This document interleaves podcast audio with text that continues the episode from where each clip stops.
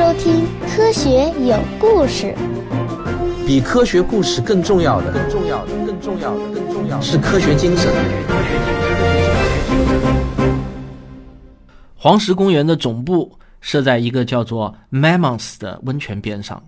在六月份的一个美好的清晨，比尔在那里遇见了地质学家多斯。比尔看见他从一辆巨大的哈雷上下来，用力地与比尔握手，然后说：你可能感觉不到，但你正站在全世界最大的活火山之上呢。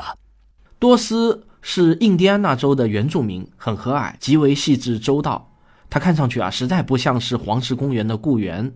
他的胡子都花白了，脑后啊还拖着一根长辫子，一只耳朵上还戴着一个小小的蓝宝石耳钉，笔挺的制服绷在微微凸起的肚子上。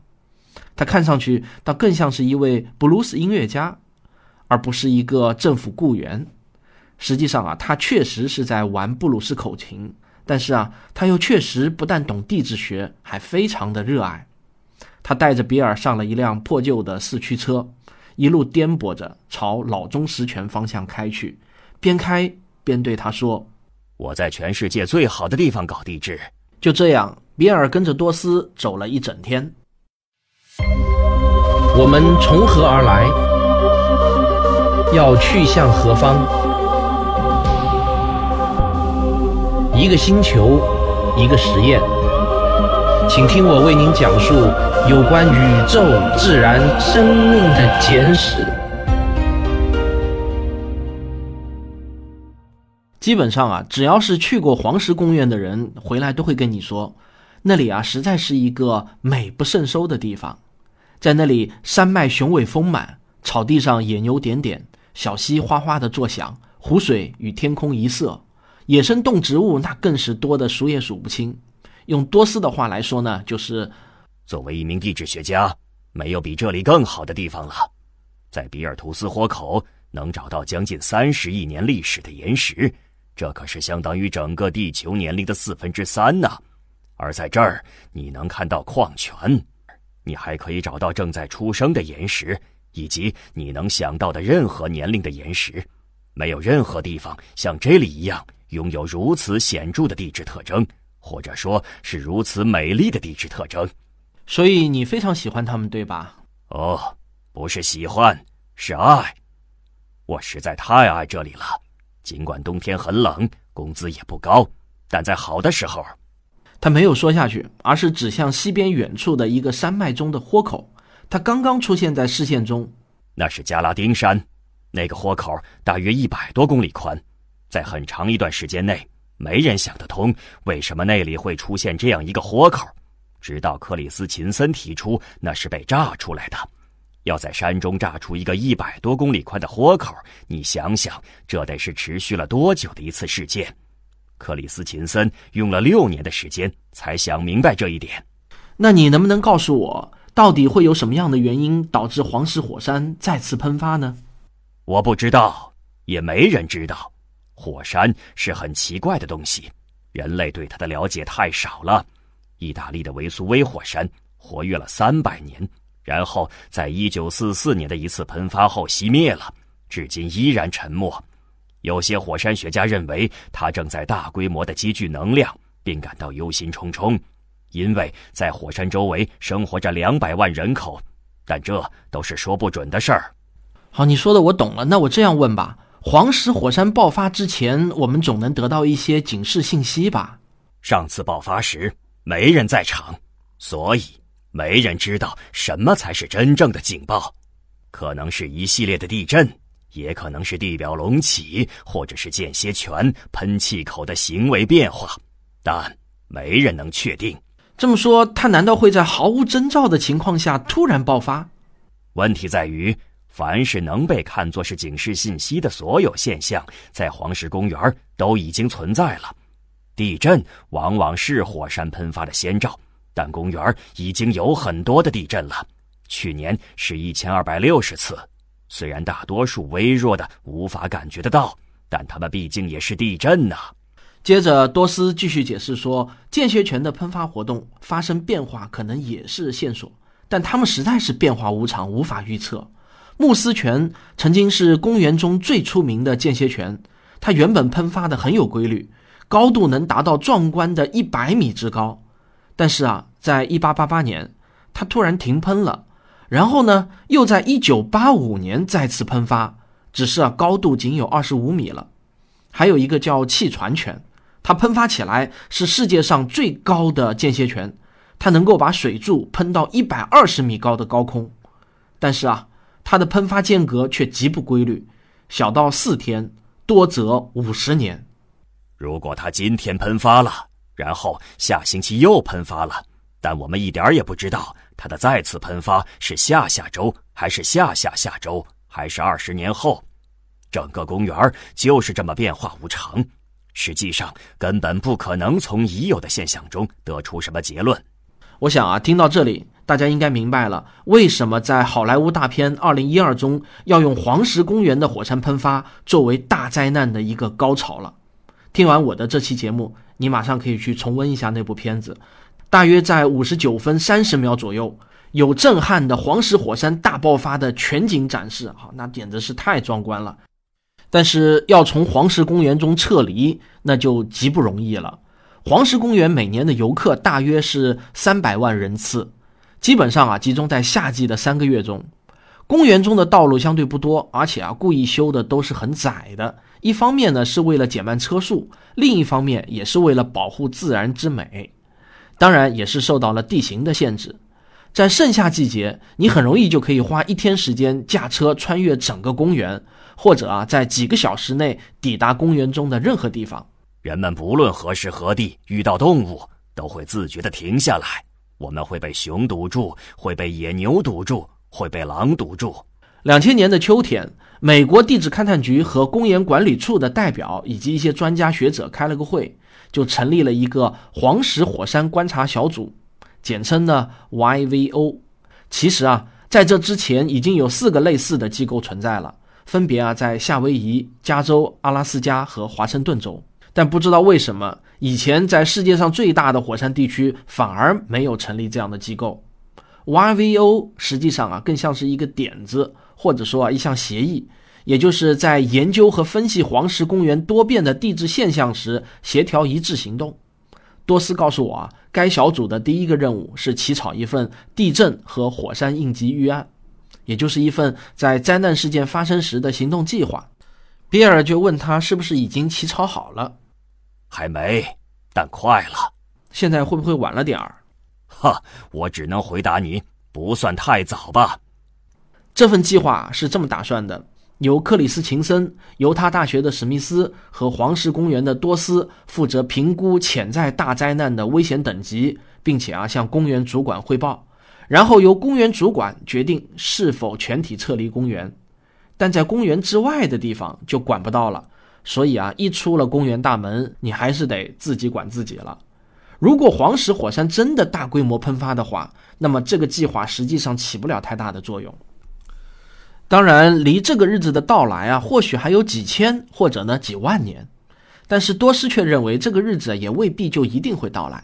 他解释说，这是因为过去所有的模式并不一定意味着今天依然适用，有迹象表明或许在一系列的灾难性喷发之后就会是一段漫长的平静期，我们可能正处在这么个时期。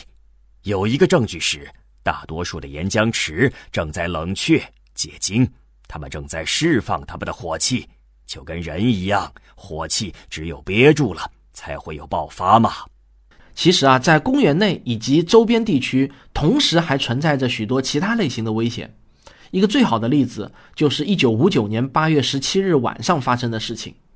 在黄石公园不远处有一个叫做赫布根湖的地方，那天晚上十一点四十分左右，有一场大地震突然袭击了那里，震级呢是 七点五级，仅从地震本身上来说不算是特别巨大，但那次地震发生的实在是突然而迅猛，并且啊把一座山的半边都给震塌了。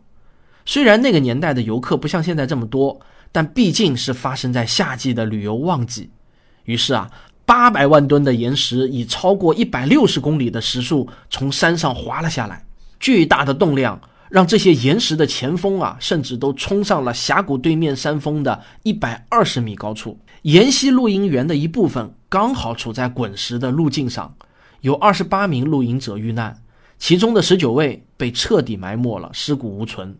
灾难来得很快，而且毫无征兆。睡在一个帐篷中的三兄弟幸免于难，但睡在他们旁边的一个帐篷中的父母却被滚石卷走，再也没有找到。一次地震，我是指真正的大地震，一定会再次发生，这是可以肯定的，因为这里是一个大断层。尽管发生了赫布根湖地震以及其他很多危险事件，黄石公园一直到上世纪七十年代才建立了永久性的地震减波器。如果你想欣赏地质运动那种势不可挡的壮观性，去黄石公园南边的提顿山脉看看就够了。现在的提顿山脉奇峰险峻，峭壁嶙峋，但九百万年前它却并不存在，那儿只不过是一片杂草丛生的平原。但谁知道这个地方的地壳却突然裂出了一道六十四公里长的断层，于是呢，自那以后差不多每隔九百年都会发生一次大地震，把这里的地势猛地抬升一些。就这样反复折腾了九百万年，出现了这么一座雄伟的两千米高的山脉。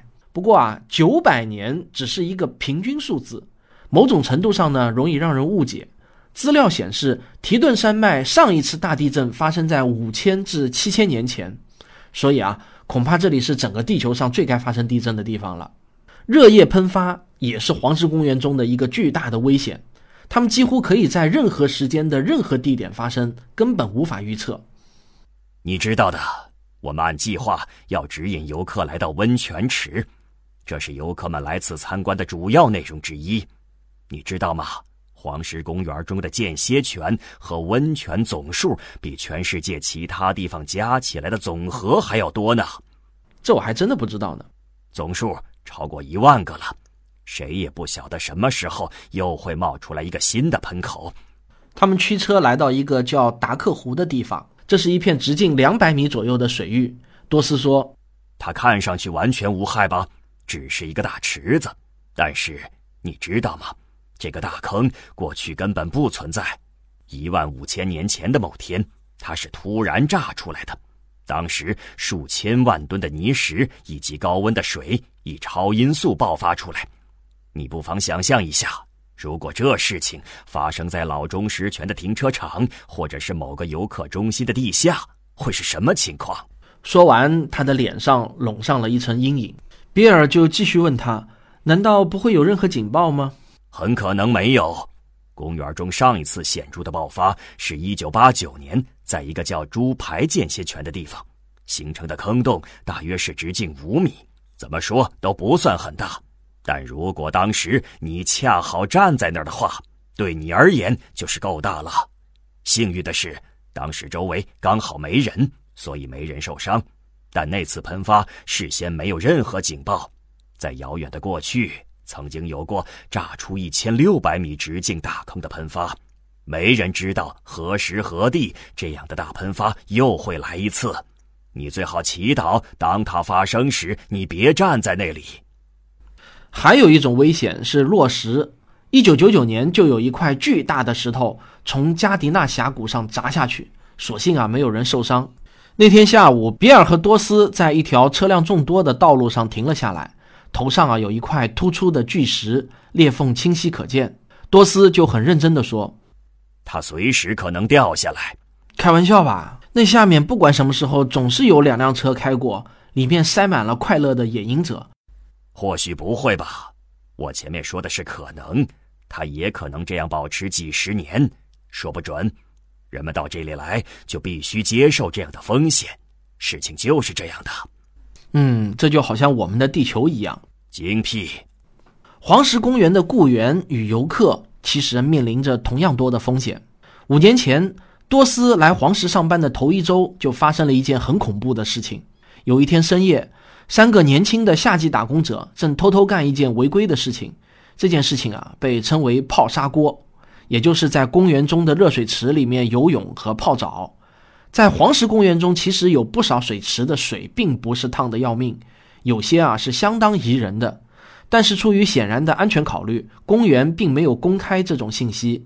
不过有一些夏天来打工的年轻人明知违规，也忍不住呢爱好半夜里去泡一泡，爽一把。那天晚上的三个人犯了一个愚蠢的错误，居然啊没有带上手电筒，这是极为危险的。因为在热水池的周围，有些土壤会结成薄薄的一层硬壳，一旦不慎，就很容易踩破硬壳，掉到下面滚烫的热液喷口中。三个人在原路返回的时候，他们要过一条来的时候一跳而过的小溪，于是啊，这三个人后退了几步，手挽着手，数到三，然后助跑起跳。然而，他们的前面已经不是原来那条小溪了，而是一个沸腾的开水池。因为在黑暗中，他们迷失了方向，其结果啊，可想而知，这三个人一个也没有活成。第二天早上，比尔在离开公园的途中对一个叫翡翠池的地方做了一次短暂的考察。多斯昨天没有空带他去那里，但比尔一定要去看上一眼，因为那里是具有历史意义的地方。在一九六五年的夏天，有一对生物学夫妻，名叫托马斯和布劳克，他们来到黄石公园做研究。他们干了一件看上去挺疯狂的事情，他们在一处热水池的边缘挖了一小勺黄褐色的浮渣，打算啊在里面寻找生命体。结果啊，让这对夫妻以及之后的整个世界感到震惊的是啊，这里面竟然充满了活着的微生物。他们发现了世界上第一种极限生物，这是一种有机生命体，在过去人们一直认为无法支持生命的超高温、强酸性、富含硫化物的水中，他们生活得很自在。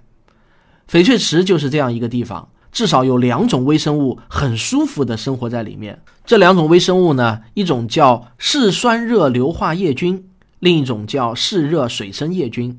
过去人们一直认为生命无法在超过五十摄氏度的高温中生存，因为蛋白质都会被凝固嘛。但现在啊，发现居然这些小生物在差不多温度翻了一倍的水中泡澡，并且这水呢还散发着恶臭，具有强酸性。差不多有二十年的光景，布劳克夫妇俩发现的那种嗜热水生叶菌，仅仅只是保存在实验室中的珍品。但有一位加州的科学家叫穆里斯，他终于发现，在这种微生物体内产生的一种耐热酶，可以创造一种神奇的化学魔术，叫做聚合酶链式反应。在理想状态下，甚至只要一个 D N A 分子，就可以大量的复制 D N A。这是一种基因复制技术，它成为了各种基因科学的基础，从学术研究到法医鉴定。穆里斯也因此获得了一九九三年的诺贝尔化学奖。与此同时，科学家还发现了更耐热的微生物，现在它们被称为超嗜热微生物，生存在超过八十摄氏度的高温中。按照阿什克罗夫特在《极端环境中的生物》中一书的说法，世界上最耐热的微生物是烟孔火叶菌，生活在海底热液喷口的岩壁上，那里的温度可以达到一百一十三摄氏度。不过在二零零八年，这个记录又被打破了，有一种还没有中文译名的细菌生活在一百二十二摄氏度的高温中。这是我目前能检索到的最耐热的微生物。无论如何，布劳克夫妇的发现改变了我们对生命世界的认知。正如美国宇航局的科学家伯格斯特拉尔所指出的，无论我们走到地球的哪个角落，哪怕是看起来对生命最不友善的严酷环境中，只要有一些液态水，再加上一点化学能量的来源，我们就能找到生命。生命比我们想象的更聪明，更能适应恶劣的环境。这实在啊是一件幸事，因为你很快就会听我讲到，我们生活在一个似乎并不十分欢迎我们的世界中。好，感谢收听本期节目，我们下期再见。下周开始，我们讲生命。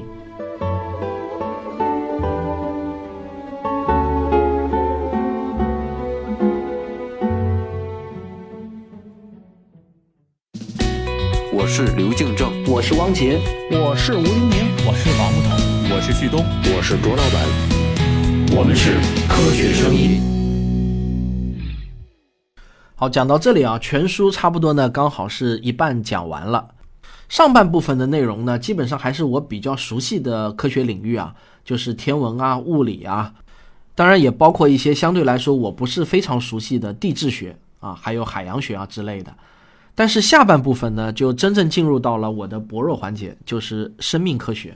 这方面呢，一直是我的一个短板。当然对我来说呢，可能也是一次机会和挑战，就是能够让我把生命科学相关的一些知识再加强的补一补。好，感谢收听本期节目。如果你喜欢我的节目的话呢，别忘了点一下订阅。当然你也可以赞助以资鼓励。好，谢谢大家，我们下期再见。